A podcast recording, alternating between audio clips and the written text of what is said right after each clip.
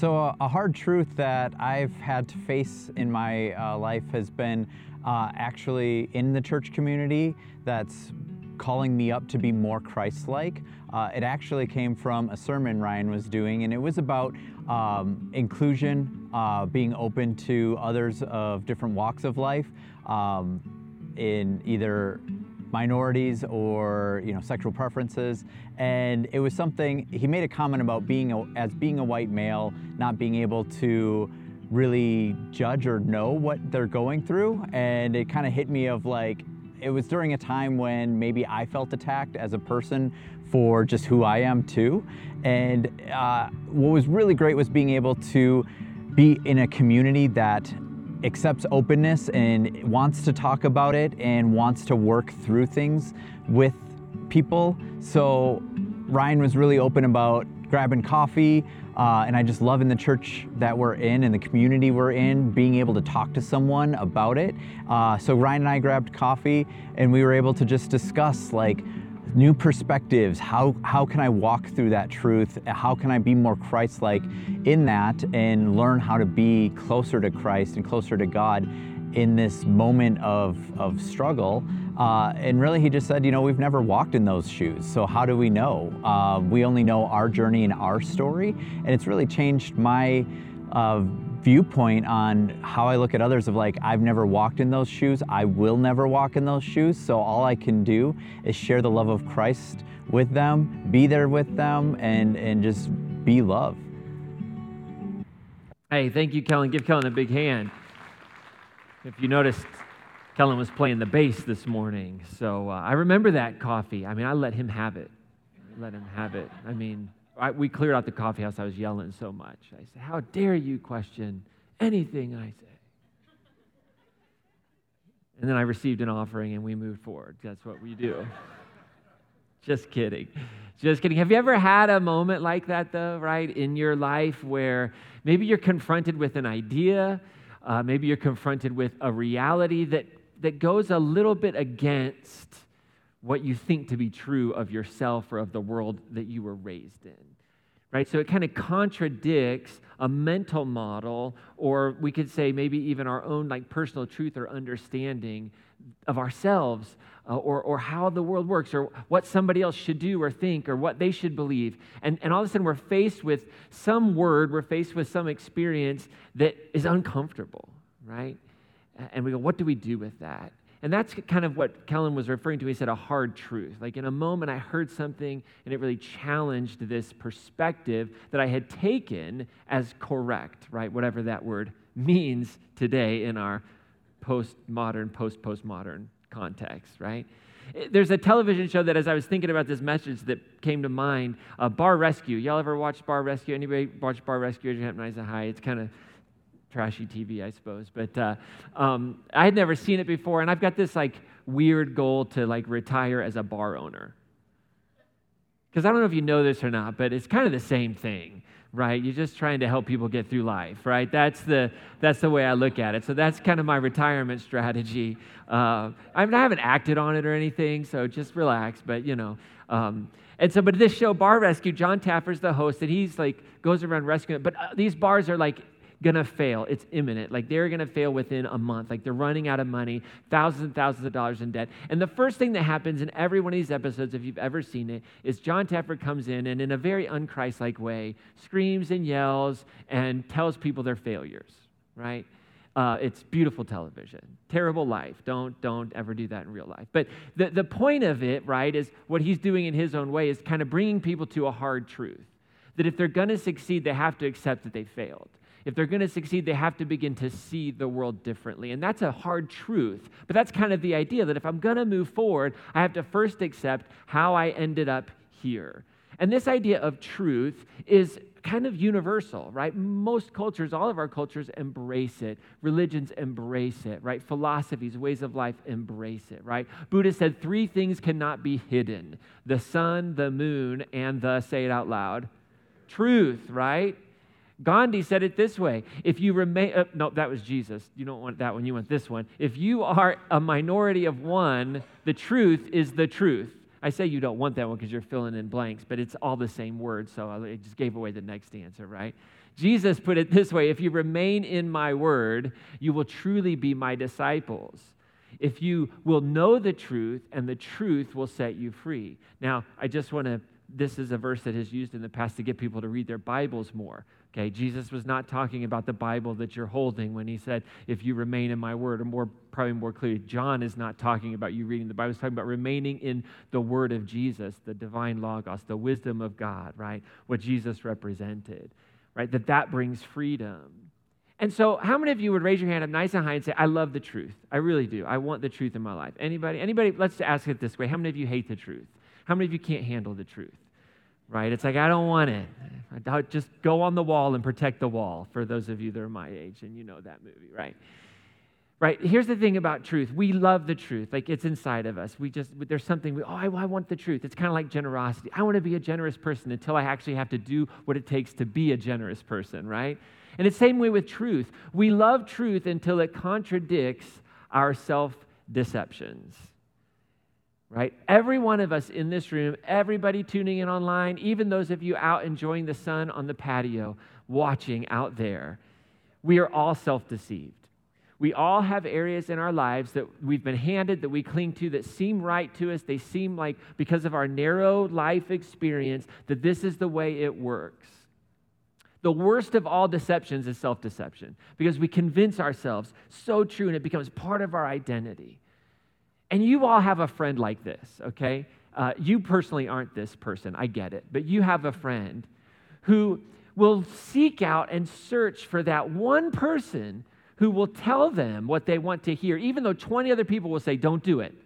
They'll find the one person, right? So 20 people will look at this pair of glasses and say, don't buy it, Ryan. Do not buy them. They're ugly. They don't look good on you. But I'll find that one person. I don't care if they work for the store. They'll be like, those look like those look good on you. That's what Warby Parker said. Everybody else, don't get them, right? but, but Mr. Parker, thank you, Jim. Right? We do that though, right? We, we want someone to confirm what we know to be true. We don't want to hear the 20 people that say, that's a bad idea, right? That's a bad investment. That's a bad use of time. I wouldn't talk to your spouse that way. I doubt it's going to last very long. But then you'll find that one person, oh, he deserves it. He does right. She deserves it. And oh, what happens is we'll listen to that one voice because we live in a cycle of self-deception. The cycle of te- the self-deception looks like this: we desire to feel right. Anybody want to feel right? Come on, I'll wait. Y'all are liars, right? We want to be right. And more importantly, we want other people to know we're right. Let's be honest. That's really how it should be. We need other people to know we're right, right? I'm always telling my kids, like, why do you care if they think you're right or not? Why does that matter? It's a really interesting question. Why it matters so much to us that other people know we're, but that's a totally different other sermon. Right? But we want to be right. We want that like that confirmation. So we go seek it out. We find somebody who will confirm that we're right, who will preach to the choir, so to speak. We get that confirmation. It feels so good, so we long for it some more, right? We long for it some more. Uh, the Arbinger Institute put out a book called Leadership and Self Deception. And in it, they write this they say, self deception is like this it blinds us to the true causes of problems. And once we're blind, all the solutions we can think of will actually make matters worse. Because all of our solutions are grounded in self deception. It's like bar rescue. These bar owners are at the end, so far into their own failure of running a business, so far into their own failure of, of being a leader and how to manage staff, right? That every solution they come up with is so faulty because it's grounded in this idea that I'm actually doing okay. I'm losing $10,000 a month, but hey, I got, I got 30 days left in the bank. What's the big deal? The problem, right? And we all face this in our lives at some level. And so there's some wisdom that we want to pull out of our campfire story today. And I want to look at this story. Maybe you've heard it, maybe you've read it. It's a story of Esther. Uh, Esther is a book that's found in what we call the Old Testament, the Hebrew Scriptures. It's about 10 chapters long. I would encourage everybody to read the story of Esther this week. It'll take you maybe 20 minutes, 25 minutes to read. And because I'm going to go through it real quickly, and I want to focus on one part of the story that really speaks to this idea of self deception and what we all need in our lives. But if you're not familiar, this, this book of Esther came to us probably in the fourth century BC, right? So this is post after the after the Jewish people have been sent to exile, the Babylonians have come to power, the Babylonians have gone out of power, the Persians are in power. And this little story of Esther comes into existence and its ultimate purpose, right? The ultimate purpose of this book is a justification for first of all the holiday of Purim, which is part of the Jewish calendar. It explains the origin of Purim. And it also is meant to help Jewish people living in the diaspora, they're not living in Jerusalem. How do I maintain my identity? How should I live as a Jew in a foreign land, right? And so this story would have been used over and over again for that. All right, so here's how the story goes, okay? Esther is in exile. Her cousin Mordecai is in exile as well. Esther's parents die. She's an orphan. Mordecai, her cousin, cares for her, raises her, right? Starts off with this very fanciful story about the Persian king Ahasuerus. And the king throws a party. And you got to understand that this is a this is like hyperbole. The whole story is grounded in buffoonery, okay? There's a lot of comedy in this story. We should take it that way. And so the king throws a six month long party. Come on now. Right? You want to be invited to that party, right? Like, who would have time to go to a six month long party that finishes with a seven day long, like, better than better the first six months party, right? All the officials, everybody who runs the place, right? This is what the writer wants the Jewish people to know. Like, this is how foolish the Persians are. They're so stupid. Like, that's what he's saying, and as or she's saying as they write this.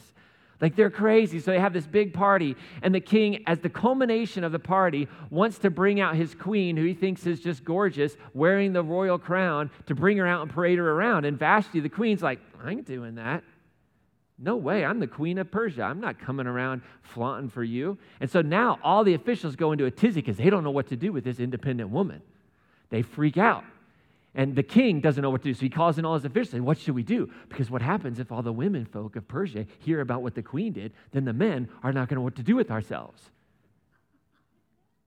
This is the story, right? I don't know if you've read it, but this is the story. And so they're all freaking out. And so all these men are like, well, here's what you got to do, king. Like, once this all gets out, all our women are going to get out of control. So we need to squash this. So you got to get rid of the queen. And that's what he does. He's like, okay, get rid of the queen. And so then the time comes and he's like, well, I need a new queen. So what do we do? he says, let's, let's throw a big, big pageant. Let's have a big pageant and let's bring all the virgins. I mean, this is the story that's in there, okay? I don't want to sugarcoat it for you. And they're all going to try out for the king. Now, you've had this sanitized version, but try out for the king. They were all sent in for a night with the king. The harem, one after the other, trying out who would be the queen. They were allowed to take one thing with them. That's what it says in the text the night that they spend with the king. I don't know if you noticed, they weren't playing checkers. This problematic literature, okay? comes from a different period. But again, this is all part of so so there's this big contest that maybe in the sanitized version is a beauty contest, but it's far more than a beauty contest. So one night after another, after another, after another, after another. Well, Esther, as this beautiful Jewish woman, she ends up in the harem voluntarily. It's her night. What should I take? She asks the attendants. The attendants, she just listens to whatever the, I don't know what. They don't say what she took, but whatever she took worked because she won. She becomes queen. So now she's queen. Now, in the middle of all of this, what's going on behind the scenes is Mordecai and second in command, a guy named Haman, they start like they start to have some tension. Haman finds out about a plot, or excuse me, Mordecai finds out about a plot to kill the king, thwarts it, it's beautiful. It's wonderful. Haman is elevated. Mordecai won't bow down to Haman because his, his law won't allow him to bow down to people. And plus, he's part of a heritage that is like the mortal enemy of the Jews. This is all in there. And then one night, the king can't sleep. And the king can't sleep, and the king wakes up and he starts reading in the annals, and he finds that there's this guy, Mordecai, who rescued him, and he didn't even know about it. Now, Haman earlier had gotten so angry at Mordecai, he didn't know what to do. So, what he did was he built this huge post outside of his house, and his intention was to hang Mordecai on it. That's what his plan was. That very day, he did that. So, that night, the king can't sleep. The king calls in Haman and says, Haman, what do we do? Like, what should I do to honor a person? How should the king of Persia honor a person? Now, Haman, filled with pride and hubris, says, Well, he's got to be talking about me. It's got to be me. So here's what you should do you should get some of your clothes that you've worn and you should put them on this person and you should get a horse that you've ridden and you should put and then somebody a high official should walk this person through the town yelling this is what the king does to a person they want to honor. And the king says you're right haman. Let's do this. Go get mordecai. Haman what are you doing the rest of the night? I'm going to need you to walk mordecai around on my horse wearing my clothes telling everybody how amazing he is. Right so this is what happens. So Haman goes and does that. Now, dun dun, the big part of the story is this. Because Haman hates Mordecai, he tricks the king into issuing a decree that would allow them to kill all of the Jews. Not just Mordecai, but all of them. He's so angry. So this decree gets signed. He's going to give 10,000 pieces of silver, 10,000 pieces of gold. He's going to put it in the treasury. Just let me kill all the Jews. And the king is like, okay, doesn't realize he's married to a Jew right? Again, this is the buffoonery that they want you to understand in this story. These are the same men who were like, What do we do when our women don't listen to us, right? Maybe listen to them. Feels like a better option to me, right? So now there's this decree to kill all the Jews. Haman is trying to get rid of Mordecai. Mordecai's being paraded around. And, and all of a sudden, it's like, what do we do? So Mordecai gets word to Esther. Esther receives the word. She then puts her life in danger, goes in, confronts the king, invites Haman and the king to a banquet, sets him up, invites him to another banquet. In that banquet, the, the king is like, What do you want, Esther? Anything up to half the kingdom, and it's yours. And she says, I just want my life. That's all I want. Is that so much to ask? He says, What are you talking about? He says, Well, there's been a decree. Haman's trying to kill me. And Haman's there at the meal, by the way. Awkward. That's, that's an awkward party moment, right? Haman's starting to slink away. So now the king doesn't know what to do because he's like, this is crazy. So he leaves, comes back. Haman's begging for his life. He thinks that Haman is attacking Esther, raping her. So guess what happens? You know it. Haman goes and has hung on the gallows that he built for Mordecai. And then the Jews are given the right to defend themselves for the one day in which they were meant for slaughter. And then Queen Esther feels like she's on a roll. So she's like, hey, King, can we just have a second day? It'd be good if we just kill more people defend ourselves. right? So there's one day that she's supposed, then she's a little bloodthirsty. She's like, yeah, maybe a second day. It's kind of fun being in power, right? So that's what happens. And then you have this established holiday of Purim, where Jews celebrate God's providence, celebrate the day in which they were rescued, and it's a reminder of God always being present. That's the story of Esther. Now, the text that I want to look at from the story of Esther is the moment where Esther starts to find out about this decree that has come. All right, are you with me? That's not very convincing. Okay, so Esther chapter 4, all right? So Mordecai has found out about this, this, this document that's now floating around and that all the Jews are going to be destroyed on one day. One day, genocide is going to take place. Now, here's what it says. It says, When Mordecai learned all that was happening, he tore his garments, he put on sackcloth and ashes, and he went through the city, crying out loudly and bitterly, till he came before the royal gate, which no one clothed in sackcloth might enter. I love this little bit of the story because, boy, the palace never likes bad news. Right? There's a reason why. It's a protected space. Let's not bring in the bad stuff. So, like, Mordecai's not allowed to go into the gate in, in, in, in where, the way he's dressed because it's a bummer, right? It's a very interesting space of privilege, right? And we'll get to that.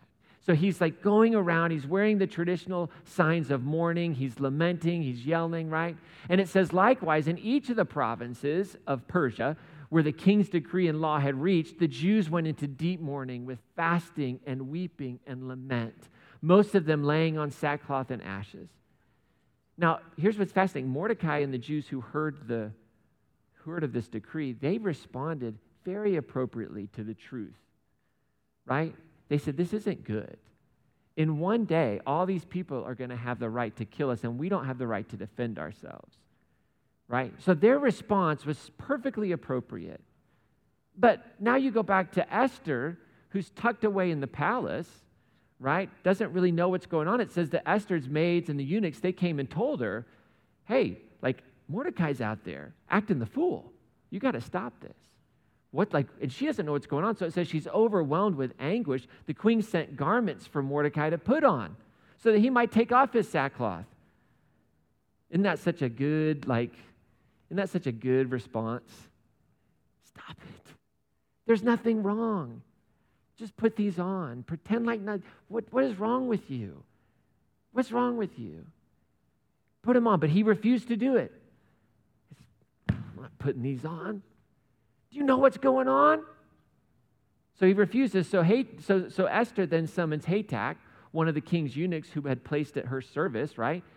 And she commanded him, Go find out what's going on with Mordecai. Why is he doing this? And the reason for it. Notice that's not her first response. Her first response is to just quiet him, silence the truth. What, I don't know what's going on. Why? Privilege.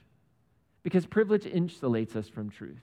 And privilege had insulated the whole palace from reality. It was just this little world that was not based in anything that was actually happening. And that same was very true for Esther a Jew living in the palace. Her people are being threatened with genocide, and she has kept herself completely outside of reality. The truth is, if Esther wanted to know what was happening in the outside world, she would have known. But why should she? Life is good in the palace, except being a part of a harem and basically a sex slave to the king. But other than that, right? Like she's like, I got all the food I want, I've got servants.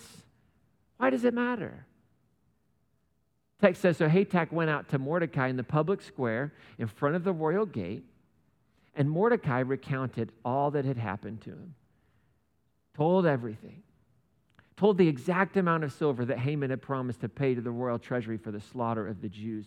And he also gave a copy of the written decree for their destruction that had been promulgated in Susa to show and explain to Esther. You got to take this to Esther. This is what's going on. And so Mordecai uh, instructs this servant of the king who's been put under Esther's care to go. And you need to tell Esther she's got to go to the king, plead and intercede with him on behalf of her people.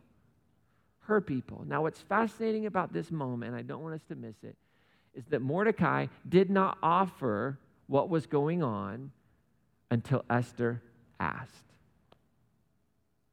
Right? She sends clothes. He says, I don't want your stupid clothes. Get him out of here. But nobody thought to ask him. So he sends back the clothes. Then she comes back out and says, What's going on? Hey, Tat, go find out what's happening. And it wasn't until she asked for the truth that Mordecai gave it. Mordecai didn't come up with accusations and calling her a loser, telling her she didn't love her people. What's wrong with you? Everything I did for you. I raised you since you were this little. None of that. He just, when she asks, I'll tell. So Esther gets word of it, and this is what he, she sends back. She says, Listen, all the servants of the king and the people of his provinces know that any man or woman who goes to the king in the inner court without being summoned is subject to that same law death. Death. Only if the king extends the golden scepter will such a person live. Now, as for me, I've not been summoned to the king for 30 days. And so when Esther's words were reported to Mordecai, he had this reply brought to her. Oh, this is the moment, right? She's like, What am I going to do? I can't do anything about it. I'll die when I do that. I'm not going to be of any help. He says this hard truth Don't imagine that you are safe in the king's palace. You alone of all the Jews? Don't imagine it. Even if you remain silent, relief and deliverance will come to the Jews from another source, but you and your father's house will perish. Remember her, she was an orphan, so this is it. What he's saying is, it doesn't matter. It doesn't matter. And then he says, Who knows, perhaps it was for a time just like this, this moment that you've become queen. See, Mordecai speaks a difficult but hope filled truth into Esther's speaks it into her life, speaks it into her point of self deception. I'll be okay. I'm the queen. I'll be fine. This is my safe space. And the question becomes like, how's she going to take that? Would the privilege of living in the palace blind her? Would she forget her heritage? Would she forget that she's part of this people of God? Would her ears be closed to the truth? Would her eyes be closed to seeing it? Would she forget that Mordecai loved her, that Mordecai had raised her as a child, and would she just consider him a fool? Would he become an enemy because of his expectation of her in the position that she was in? So Esther sends back this response to Mordecai Go and assemble all the Jews who were in Susa and fast on my behalf, all of you. Don't eat or drink night or day for three days, and my maids will also fast in the same way. Thus, prepared, I will go to the king contrary to the law. And if I perish, I perish. Such a beautiful moment, such a beautiful story, a beautiful response to a hard truth. See, Esther lived out this beautiful proverb, right? Esther trusted the wound of a friend over kisses of an enemy. Proverbs chapter 27, verse 6 says that wounds from a friend can be trusted, but an enemy multiplies kisses. See, the palace and privilege just, that's just mwah, mwah, mwah, kiss after kiss after kiss after kiss. Oh, you're so good, Esther. You're so good. Oh, life is so good. It's wonderful. Kiss, kiss, kiss, kiss, kiss. All these people that are paying for their life to tell her how amazing she is, surrounded with privilege. Just kisses. But her friend, Mordecai, brings this word that's hard to hear. And I love the story goes on. It says that Mordecai did exactly, right? Went away, did exactly as the queen had commanded. Like Mordecai didn't abandon Esther. Mordecai wasn't like, this is your problem to solve. Let me know how it goes. No, he was with her. He walked with her through it. So he went and did that exact. He's got everybody. All right, we're all in this together. Our hope is going to be in what God can do through this. Now, fascinatingly enough, in the book of Esther, the word God, the name of God, is not mentioned one time. So only book that we have in the entire Christian Bible that the word God is not mentioned. Maybe implied, but not mentioned at all. And so for us, like, don't miss this. Like Mordecai, the truth teller, what does he do?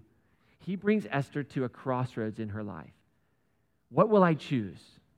My self deception? My privilege? What will it be? And that's what truth tellers do. They bring us to a crossroads of self deception and self examination. They bring us to a point where we're forced to make a choice. Will I examine what I hold to be truth? Will I examine what I hold to be my point of view as the way everybody should live? Will I hold that or will I enter into a space of self examine? Will I enter into the hard work of maybe deconstructing a part of my life, the privilege that I think I can hold? Like Esther, what, what is she going to do in that crossroads in that moment? And obviously, the point of the story is to bring us to becoming better people. So she chooses self examine. She changes her tune. She says, All right, I'm in. Let's do it. So, what about you and me tomorrow? What about in our everyday normal lives when we wake up on Monday, we go to work, we take the kids to school, we go out into the garden, we live our retired life, whatever it might be, wherever your everyday normal life is, what happens? What about us when we're faced with truth that doesn't make us feel warm and fuzzy? That everything inside of us reacts kind of viscerally towards. I don't want to hear that. What do we do? Well, I think we ask ourselves some questions. First question we should ask is Does the truth teller have a track record of love in my life? Mordecai had a track record of love. Right, so this person who maybe is confronting me or talking with me or, or in some way, shape, or form has brought a truth into my life, is there a track record of love or is it a track record of control? Is it a track record of manipulation? Second question we can bring to that moment is this truth teller acting selflessly or selfishly?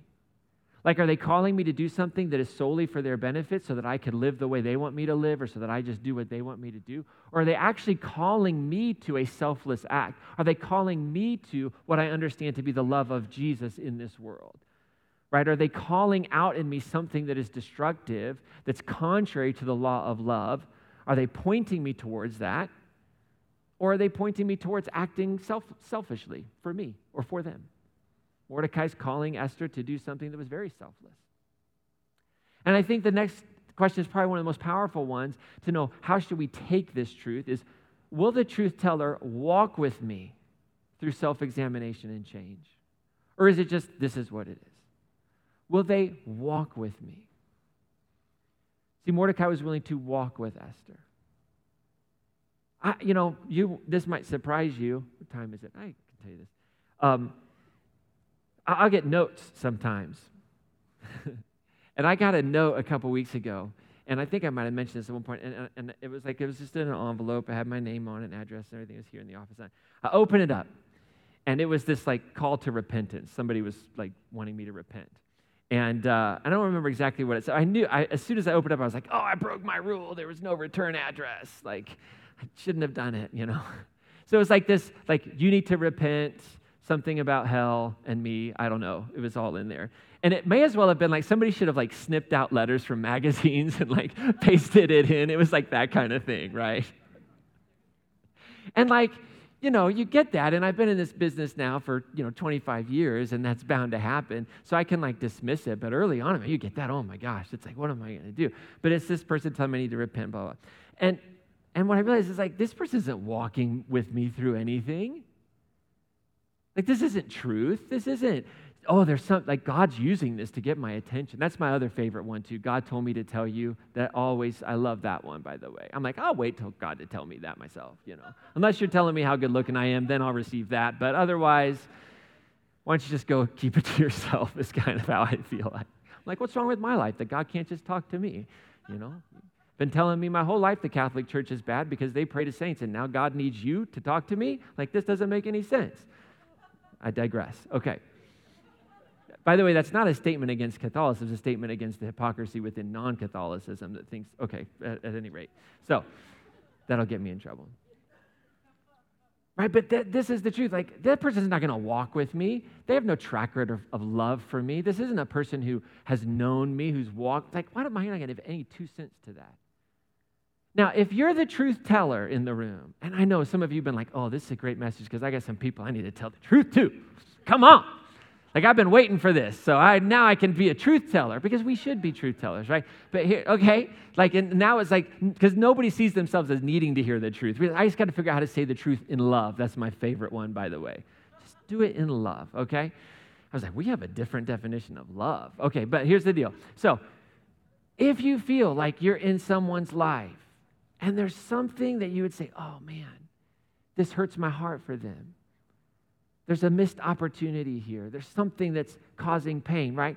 If you think you have a truth for someone you love, can I give you the best advice that you'll ever receive? Wait for the question. Wait for the question. Metaphorically speaking, put on your sackcloth and ashes, be present in a person's life, but wait for the question. Here's what happens with people of faith we don't wait for the question, we don't wait for it. I spend my whole life and we just don't wait for it. We don't wait for people to be hungry. We don't wait for people to wonder what's different about our lives. We don't wait for people to know how could you possibly love so much? That person treated you so badly. How could you? We just want to tell people how to behave rather than putting on our own sackcloth and ashes, weeping and mourning, and then when the question comes, be ready to give a loving answer. And when we don't wait, we become a problem for the Spirit of God. You know what I'm saying? What I want for us. But we become a problem with God. See, we were told, like I was told, I can't say we, I don't know. Some of us were told, you got to go share your faith. People are going to go burn in hell forever and ever. You got to go share your faith, right? They need to hear the good news. We got to start with the bad news kind of thing. Nobody's ever asked, by the way, but we need to go do this thing, right? And then I was told this. Maybe you were told this too. When you get nervous and you don't want to say something, that's the spirit, that's the devil. That's the devil trying to stop what God wants to do in your life. Can I tell you something? It's not the devil telling you to shut your mouth, it's God. It's true. It's like God saying, they're not ready. Shut up. If you're a kid, we don't say that language, by the way. Only God. Like, like if I'm following Jesus and I have a check in my heart and I feel bad about, like, feel like this, like, I don't think it's the devil, whatever you mean by that. I think it's the God that I'm trying to live out, saying, hey, they're not ready for that. They're not ready. It's not you being nervous. It's not you not wanting to be a good follower of Jesus. It's not you wanting to invite somebody to church. It's not you wanting to see them do well. It's God saying, I'm working. Stop. Please stop. stop. Stop. So I want to give you freedom to stop, to trust that guidance by the Spirit. Because as a peacemaker, we should be listening for the Spirit of God in our own lives, right? And, and I actually believe that, that that most of the time, Like when people are ready to hear about what God is doing in your life, not what you think God should be doing in their life, that's a totally different thing. It, it, it's like, it's just smooth. It's an enjoyable conversation. It's, it, it's, it's like a light being turned on with a dimmer switch. you know what I'm talking about? We just like, bing, you know, ah, just that dimmer switch, right?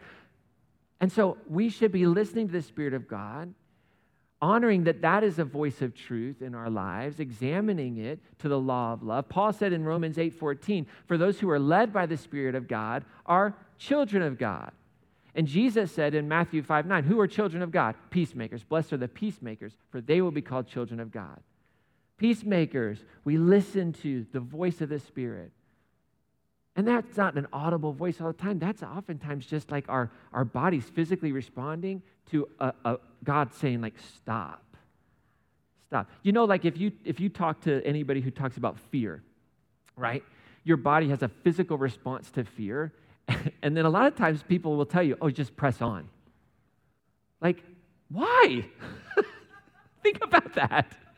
Why would I do that? That's like my body is in tune with the Spirit of the living God telling me, don't get on the roller coaster. Don't go down that alley. Oh, it's just irrational fear. Like, no, it's not, right? There is this truth to like, we have to learn to embrace our physical responses to what God is doing as well and how truth sets in, right? And what's beautiful about this is if we'll let people speak truth into our lives, if we'll just be open to it, we don't have to accept everything, we don't have to let everything change us or transform us, but if we will live this open hearted life to the potential that maybe we don't have it all, right?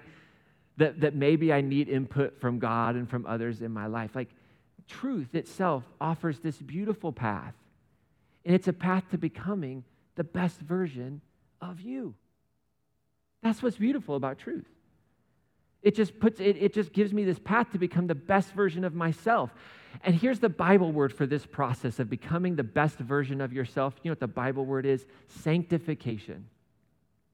Now, maybe you thought sanctification was this idea of you becoming perfect and never sinning and following all the moral rules. I don't think that's the point of sanctification. I think the point of sanctification is to bring us to be what? Set apart. The very word means to be set apart to be used for a special purpose. See, Mordecai spoke the truth to Esther, right? And it, what? It set Esther in a space of special purpose. Her best version of herself to be used to offer herself for others. Boy, where have I heard that before? Offering yourself for other people. There was somebody who lived a long time ago, gave their life for others. I don't know. It'll come to me one of these days. That's the, that, like to be set apart for this beautiful work of peacemaking. That's what sanctification is. I just, can we just take a breath? Like, you're going to mess up. You're going to sin. Like, there's, that's just a reality of the human condition, right? Like, so just relax about that for a second and recognize to be set apart is not to be perfect, but is to say, my life has been set apart to be a sustaining reality of love in a world that the normalcy will fight against that. And so, this idea of what happens with Esther, I believe the wisdom and the, the, the, inspiration of the text is that in faith, I can believe that about me and you when we live as peacemakers. The peacemakers have made a decision to follow the truth of Jesus in faith. What do we believe in faith? We believe that forgiveness, mercy, inclusion, nonviolent opposition to oppression, and injustice, care for the poor and marginalized, all those things that Jesus stood for, that that is what holds the world together. That's the little bit of leaven that's needed. That's the little bit of yeast that keeps it all together. And that's the call that I've tried to say. This is what I'm going to follow. This is what I'm going to live in faith. And this is what will heal and sustain. See, that's the way, the truth, and the life that leads to the experience of God in this world. So when Jesus says, I'm the way, the truth, and life, no man comes to the Father except through me, I don't believe that's about this like prayer that you pray, confession, and then you're the ones that get to go to heaven. No, I think what Jesus is saying here is if you want to, because he's, he's speaking to the idea is just be speaking to Jewish people who think that God is found in this temple, in this one little spot, and if I follow all the religious rules, then that's where I'll experience God. And Jesus saying, No, no, no, no, no. I'm the way, the truth, and the life. You want to experience God, live this life patterned after me, and you will experience the divine in this world. It's never been about religions or rituals. Those things can be useful and helpful, but it's about loving our neighbors as we love ourselves. That's what Jesus said. You want to experience the divine? Love yourself, first of all which the church has done a terrible job of teaching that oftentimes. And then you love other people the way you love yourself. And that's how you love God. That's how you love. That's the beauty of it all. So, as we wrap up today, what is it that God's inviting you into? In this big idea of truth and truth tellers and being one who receives the truth, maybe you need to give permission to someone to speak truth into your life. We should all have one or two people in our lives that we know love us so much that we can hear whatever it is that we need to hear. And they'll give it to us to receive and consider, and they'll love us regardless of how we receive it and consider it. And so maybe you just need to have a conversation with a couple people and say, hey, you're my, you're my people. You're my person. I need people in my life who'll expose my blind spots. I want to be a person of self examination. Now, that might be weird to say to somebody who's not sitting here right now. Will you be my person of self examination? like, I got to go, right? But how do you have those people in your life? Maybe you need to thank somebody for loving you enough to be a truth teller in your life. Maybe they've been somebody who's just walked with you for so long. Maybe, maybe the Spirit of God is speaking to you and saying, you need to open your heart to the truth from people who love you because there's been some wound in your life that has closed off your heart to this idea that you might not be perfect. There's a wound in your life that when someone speaks a truth to you, you take it personally and it becomes part of your identity as opposed to an opportunity to become your best self. And so the Spirit of God says, Let me heal that wound. Why don't you confess that wound to me and let me work in your heart and your life and we'll go on this journey together? That's the beauty of the living Christ. So as we wrap up, we're we're going to sing this song. I'm going to invite you to fill out that connect card. Any next steps you want to just say, this is what this is the journey I want to go on this week, this month with this idea. You can finish filling out your offering envelope and we'll receive the offering and the connect cards here in just a couple of minutes.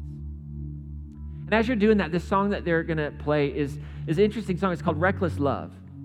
And there's some lyrics in this song that talk about there's no shadows that God doesn't light up to pursue us with love. And that's the truth, the reality. The truth brings light into a darkness. And here's what I know and I, I think is accurate is sometimes the most difficult truth to believe is, is the very foundation of what allows us to hear other truth. And that is this that you and I are perfectly loved by God. That there is, the, the grace is so amazing and so powerful and so beautiful that it doesn't require a prayer to be prayed. It doesn't require a life to be lived. It doesn't require decisions to be made. It doesn't require anything. It's just there. It just is. Because God is. and it's a great mystery. And that foundation of knowing that you are loved, knowing that you have a place in the universe, knowing that that love is not based on any condition, it's not based on any belief or religion, knowing that that love is not based on any act of performance, that sets us on sure footing for somebody to come and say, Hey, Ryan, I got to talk to you. The way you said that, hey, Ryan, I got to talk to you. I don't think you really are thinking about how that is unloving to that person. So I don't have to take that as an attack on myself because I know that I'm safe and secure and loved by God regardless of those things. So maybe that's the truth that some of us need to hear today is that there is this reckless love that pursues us, that gives us the firm foundation so that when the winds blow and the storms rage, all of that, we don't sink. We don't respond viscerally. We just receive it. That's the beauty of Jesus. And if you haven't ever met that Jesus,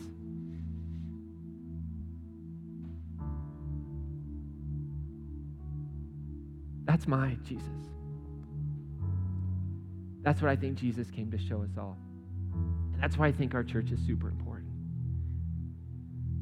So just take a few moments and breathe a little bit. Just let God speak to your heart this morning, and then we'll have a blessing to get us out of here.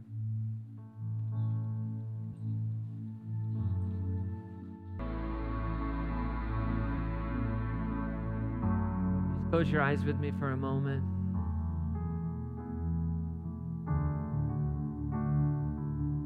Sometimes there are really no words that can adequately convey the depth of love. True, authentic, divine love. Maybe just sit in silence for just a few seconds and see it as the purest moment of our lives where we're just loved.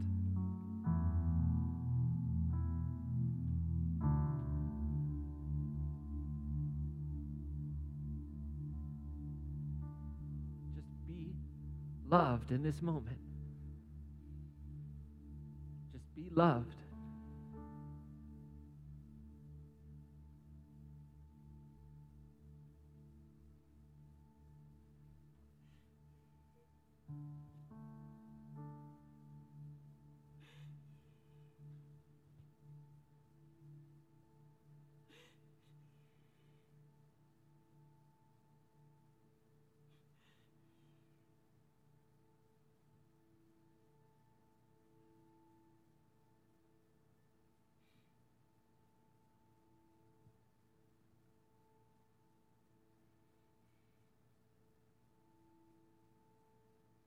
So this week, this week may love bless you and keep you in the hope of truth. And while truth at times may sting, may our hearts be open to the healing and freedom that it will bring. And just as medicine can be difficult to swallow but provides a path to physical health and strength, may we learn to accept that truth in the same way provides a path to spiritual health, and spiritual strength. And may the Spirit of God lead you to a truth teller who has loved you and cared for you. A truth teller who will walk with you into the best version of yourself so that you might find yourself set apart, holy for the peacemaking work of God in this world. And may all of us Every person who hears the sound of my voice, may every one of us know by faith that the same Spirit that raised Jesus from the dead lives in you.